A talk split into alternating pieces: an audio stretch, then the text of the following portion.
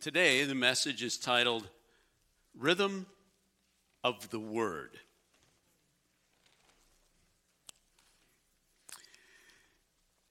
And I'm afraid I think I know what that means to you. So uh, you might think that I'm the person up here who's going to tell you again that uh, you really should do a daily devotional. Let's see if that happens. Um, rhythm of the word. I'd like to do something completely out of your comfort zone this morning. Just way outside your comfort zone. So stand up with me if you would and can. Uh, just want to enter into the Lord's presence in prayer. But I want three of you. I didn't choose anybody ahead of time, I didn't appoint anybody. Just like three of you to pray for this message and for our response. Now, elders are always ready to do that sort of thing. So, elders, stand down for a few minutes. If it gets really uncomfortable, you can jump in. So, go ahead. Just three people pray for us this morning.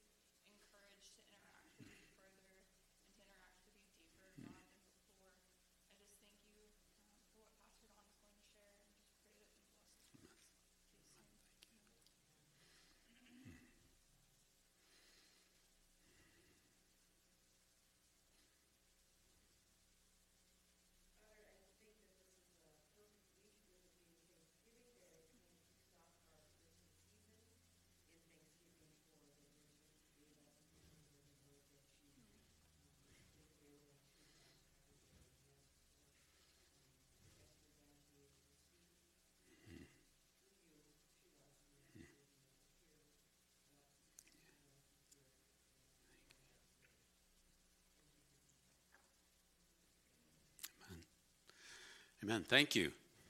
Thank you. Prayer is a, another rhythm. Yeah, go ahead and be seated. That's all right. Um, prayer is another rhythm that you know, is part of what it means to live the Christian life.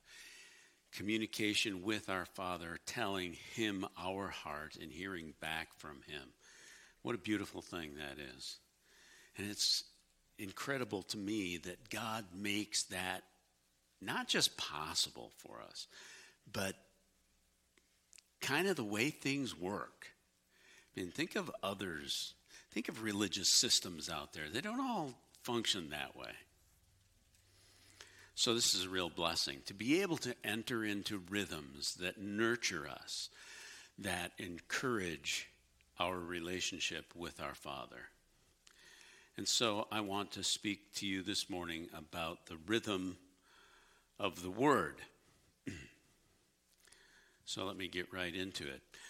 Dancing is not something we often talk about in church. And my guess is that there are probably not many of us here who are really good at it. If you've spent some effort, however, learning to dance, um, you might be able to engage in several different dances. Uh, for example, you might like to waltz. Everybody likes to waltz, don't they? No hands up. Um, okay, if you don't like to waltz, maybe you like to do the Charleston. We're going the opposite end of things there. Now, there's one Charleston dancer out there. Okay, you might like to do the Charleston, or you might like to maybe Lindy. or swing, um, two step, boogie woogie, samba, rumba, cha cha. Oh, the twist. There you go. Or engage in any number of other dance styles, right? So this might surprise you. But not every style of dance relates to every style of music. Is that shocking? Not for most of us. See, you just can't boogie to waltz music. You just can't. You, you get a, a nice Strauss waltz going there, and you just that's just not the same thing. And do you know why? It's because the rhythms don't match. A waltz is built on a rhythm that has three beats per measure, and that results in a dance that is based on a pattern of three steps. Real easy, right? The correlation is one to one sometimes. The pattern of three beats in a waltz continues from the beginning of the song to the end of the song, and it doesn't change. The cha cha is based on four beats per measure, but the fourth beat is syncopated. Cha cha cha, as everybody knows, there is a difference, right, between cha cha and cha cha cha. Cha Cha Cha uh, is based on four beats per measure as well, but it's the third beat that's syncopated. See, the dances that follow consist of five steps cha cha and cha cha cha, based on four beat measures. These dances consist of five steps the cha cha with two slow steps followed by two quick steps and a stretched out fifth step. The cha cha cha has two slow steps, one beat per step, and three steps stretched out over the last two beats. Let me see if I can make it simpler. Um, Boogie Woogie is a classic 12 bars blue. 12 bar blues built on a repeating pattern that runs for 12 measures or bars in which the bass line sets the pace, and it's typically played at eight beats to the bar, hence the phrase, beat me daddy, eight beats to the bar.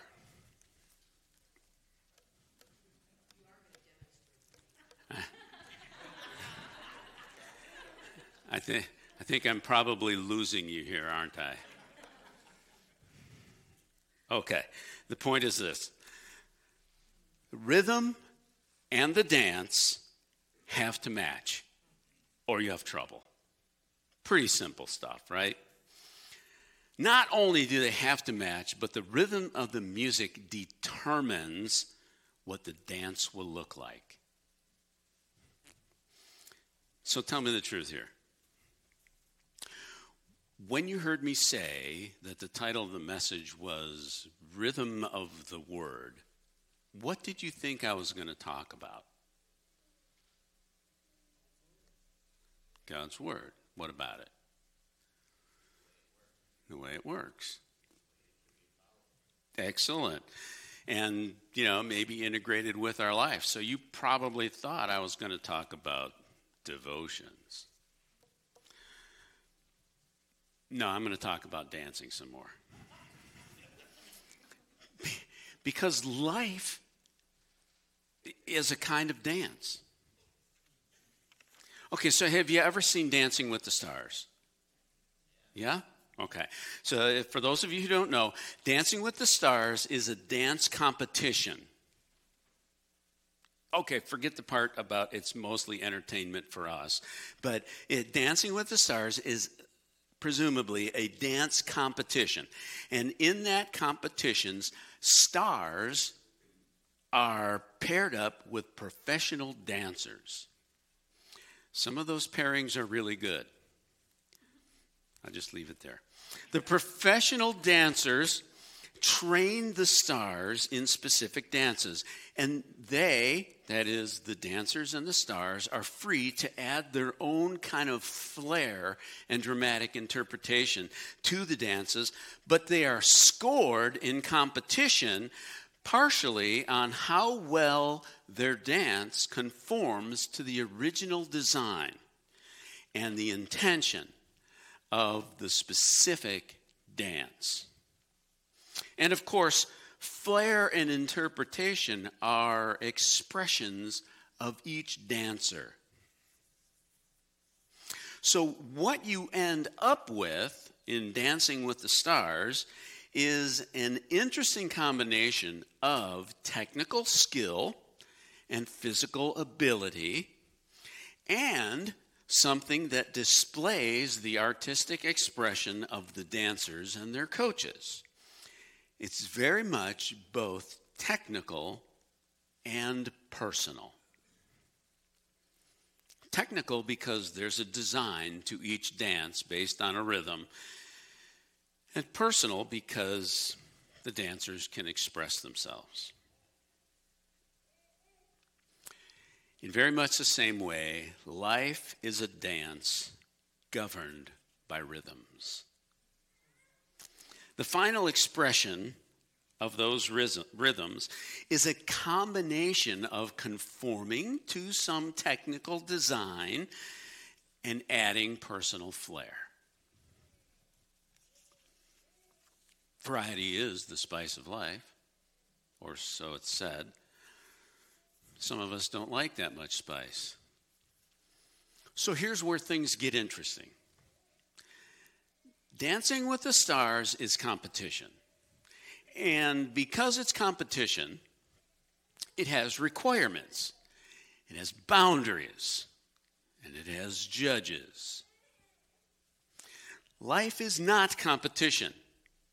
However, it still has requirements, boundaries, and a judge. In Dancing with the Stars, there are rules that give structure to the competition, and there are guidelines that give the dancers a framework for success. Life also has rules and guidelines. And by the way, we can be successful in it. So, as much as there are similarities between Dancing with the Stars and life, uh, there are also some differences. The primary and fundamental differences are in the goals and persistence of each one. Because you see, the goal of Dancing with the Stars is to win the competition, right? The goal of life is to live well. Whatever you might think that means. Winning the dance competition means being crowned with a passing and fading glory. But living well brings an eternal crown of glory. It's so much more important to live the dance of life well than it is to dance well through life. So, what are the rules? What are the rules that give structure to life? What are the guidelines that provide a framework for success in life? What rhythm is there that forms the basic pattern of the dance of a life well lived? The first two things, rules and guidelines, eh, you know, they're just words. Mean, just like rules and guidelines in Dancing with the Stars, there are some written rules somewhere on some page. They're just words. They have meaning, but they're just words. The important thing in Dancing with the Stars is the dancing. More is it? See, rules and guidelines, they're kind of like rules are the do's and the don'ts, and the guidelines are wisdom.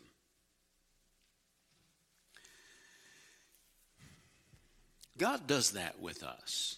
I don't know if you've ever noticed, but in God's Word, there are things God says, don't do this.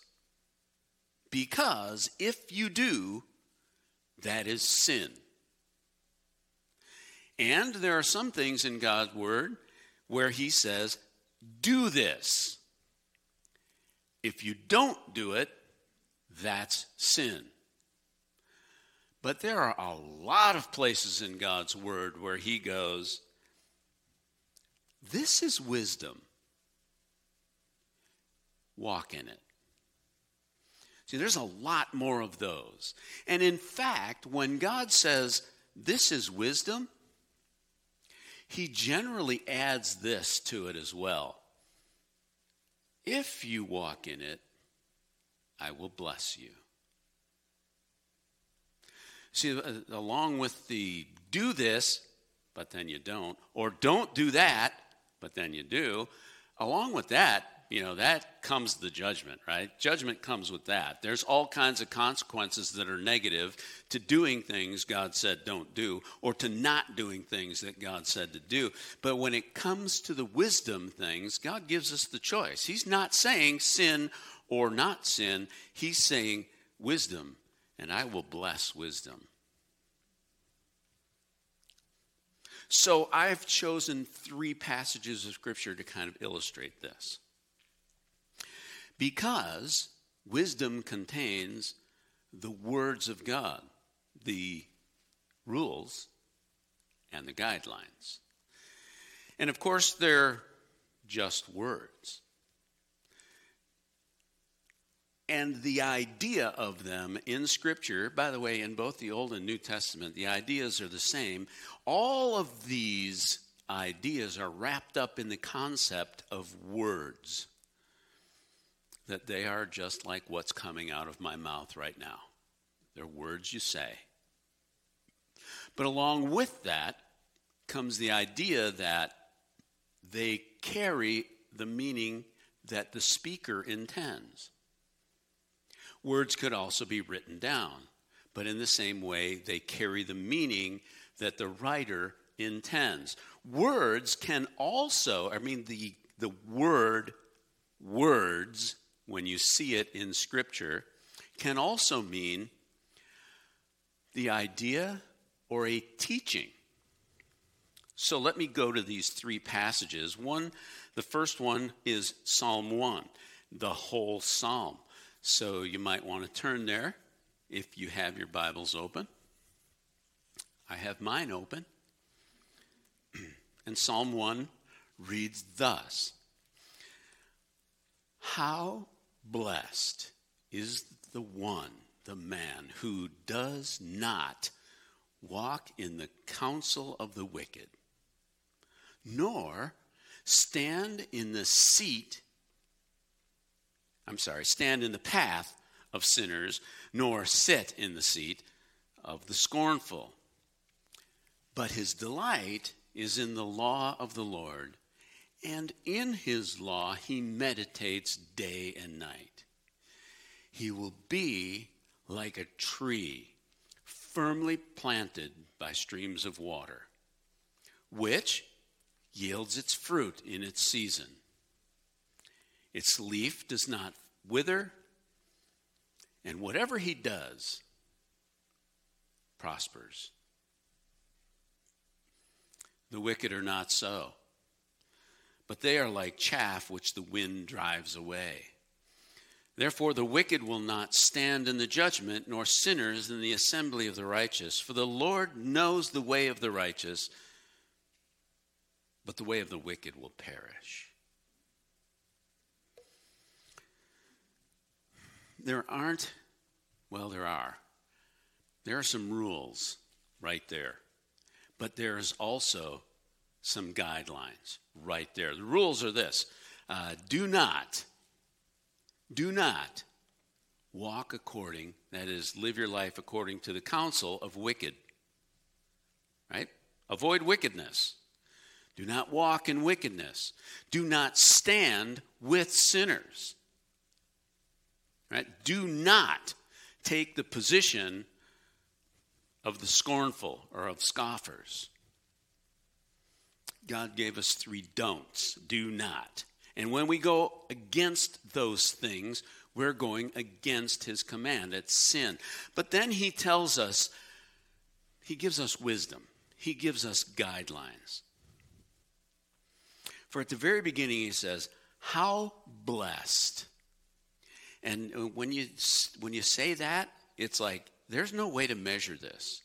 How blessed? I don't know. How blessed? It's a big blessing. It's so big I can't even think of something to contain the totality of how big the blessing is. So, how blessed is the person who does not and does not and does not, but delights in the law of the Lord?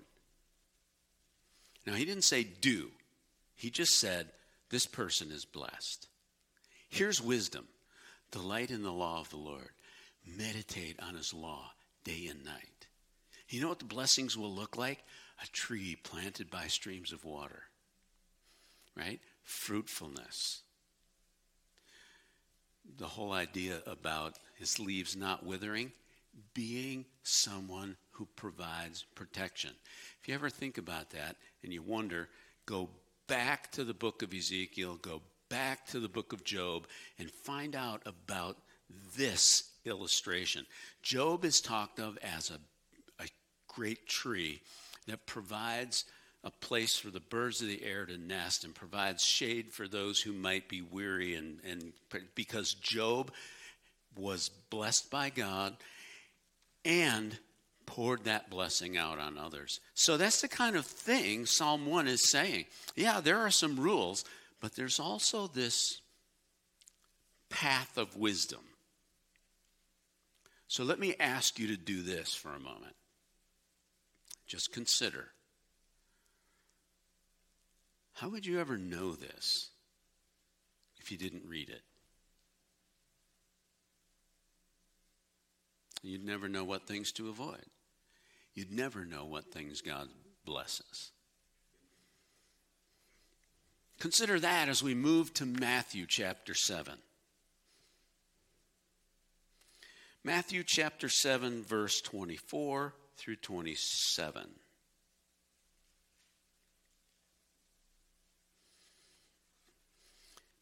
This is the end of the Sermon on the Mount.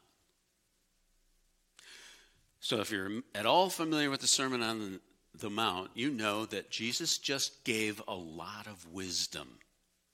Here's wise, here's foolish, here's what God blesses, Here's what you should do. Here's what you shouldn't do. And he concludes that message with this thought Everyone who hears these words of mine, remember, the words can mean teaching. And that's just what he was doing. He was teaching precepts, concepts. He was teaching principles.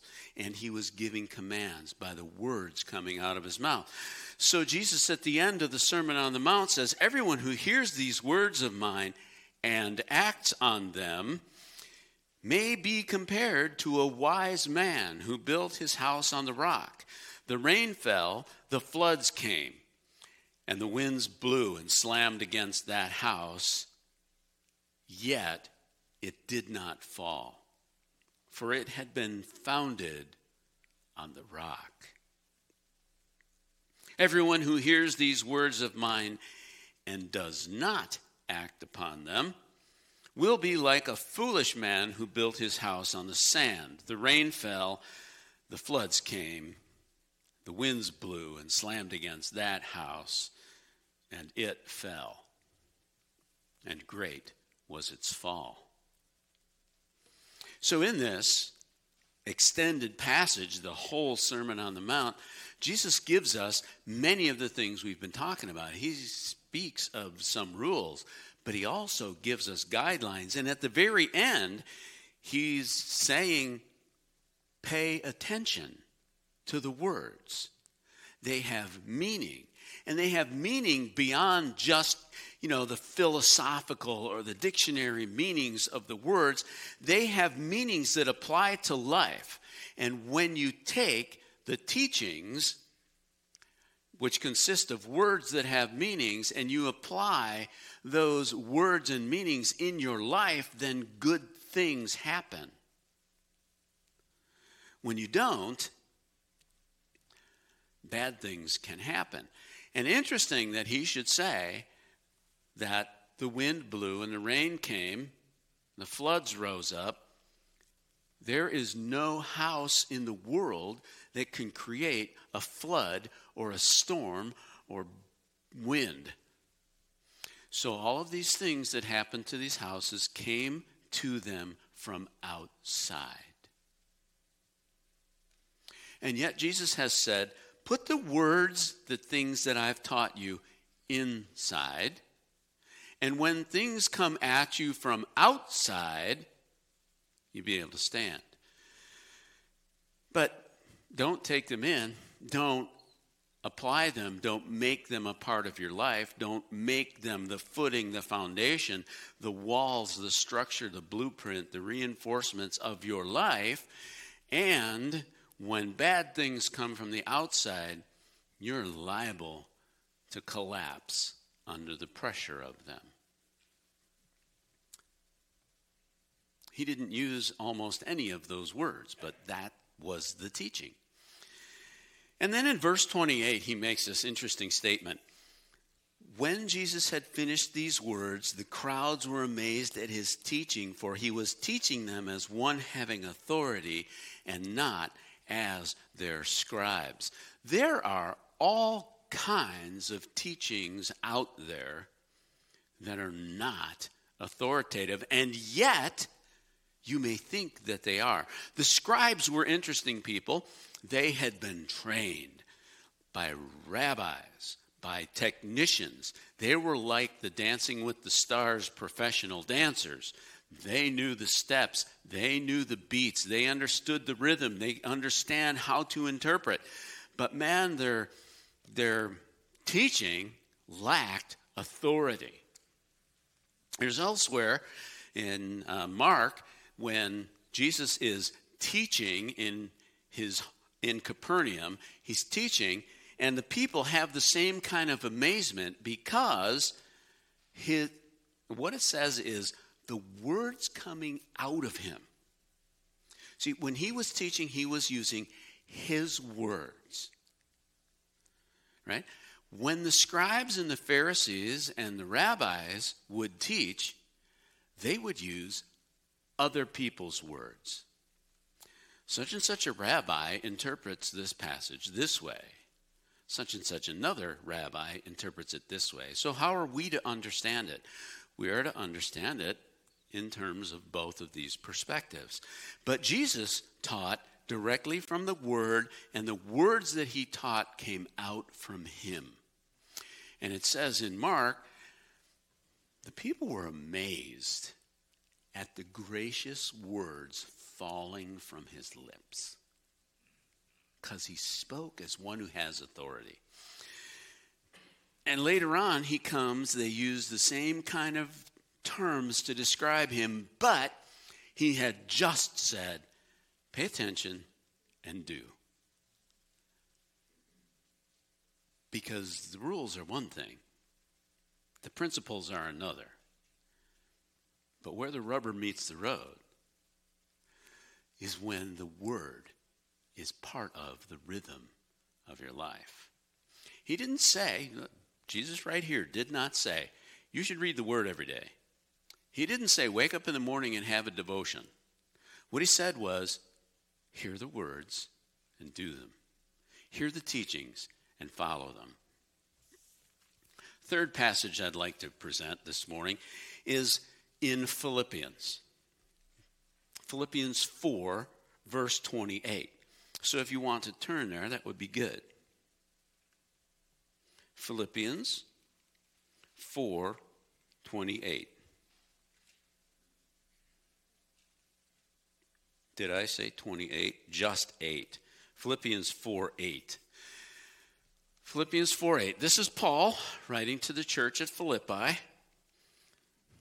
And he says, after he makes a long argument, he says, Finally, brethren, whatever is true, whatever is honorable, whatever is right, whatever is pure, whatever is lovely, whatever is of good repute.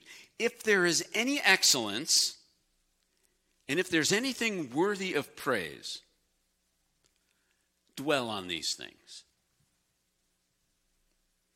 No command there. Well, there is kind of, he says, dwell, let your mind think, meditate on these things. Think about this kind of thing. So, um, I said earlier, just a few minutes ago, that, you know, there's all kinds of teachings out there. Some are not authoritative, some of them borrow from authorities and try to make it sound authoritative. But are all of those things um, true, honorable, right, pure, lovely, have a good reputation? Are they excellent? Are they praiseworthy? God recommends that we dwell on these things. He actually says, This is wisdom. This is what God blesses. So, part of the rhythm of my life needs to be identifying things. I have to identify things. Not only that, I have to evaluate them, I have to characterize them. I have to look at things and go, Is that true? So, there are all kinds of sources of information. So let me ask you, what are you filling your mind with? What are we filling our minds with? Do, uh, do you have to have the 24 hour news cycle on 24 hours a day? Fill your mind with whatever happens to be being reported at the time? Um, are, are, is your mind filled? Are you consumed by political discord? There's plenty out there. Social unrest. It's a good week for it. But, but it's a good week to consider whether we're being consumed by social discord and social unrest. Um, what about ungodly philosophies? Is your mind being filled with ungodly philosophies? Let me name three sources of ungodly philosophies that are not true, they are not good, they are not pure, they are not right, they do not have good reputation. I'm just going to say these, and you can carry this with you and put them into the rhythm of your life as you go through the week.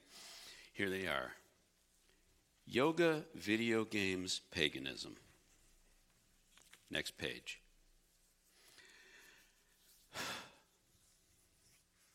There's one other thing there's a principle. A principle that defines dancing. It, it, dancing is done with a partner. Oh, yeah, I get it. There are higher forms of dance like ballet, and sometimes a person dances by themselves. But in ballet, there is always a story. There's always a protagonist, there's always an antagonist. And the dance always moves the story forward. There's always a partner.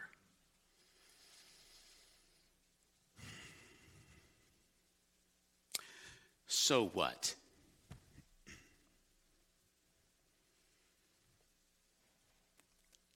Choose your partner well. As we go through the dance of life, choose your partner well. Philippians 4 9, very next verse, goes this way. The things you have learned and received and heard and seen in me, practice these things. Here's a promise, and the God of peace will be with you. Anybody here not desire that the God of peace be with them? Like all the time? What does it take? Why would God do that? Why would He choose to be with me all the time? It's because there's a principle here. There's a rhythm that results in a dance of life. That rhythm, hearing the word, meditating on it, allowing it to go deep and change our life, live it out. That's a rhythm. There are three beats in that rhythm. If there's a fourth, it's act wisely and reap God's blessing. So, as we go through life, as you dance the dance of life with information, with teaching, with all different sources, with the responsibility to exercise. I mean, how many times, if you've seen Dancing with the Stars, how many times has the star had a great coach, but the star had no physical strength, no endurance, no natural sense of rhythm, no talent, and there's no way they could end up winning the competition.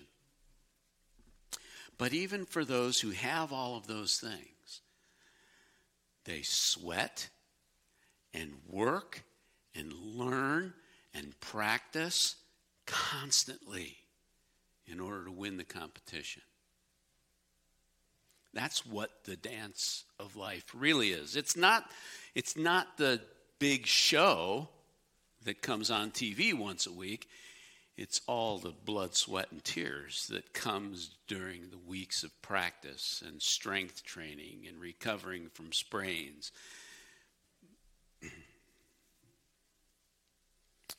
And a good partner can move you through all of that. So in life, choose your partner well.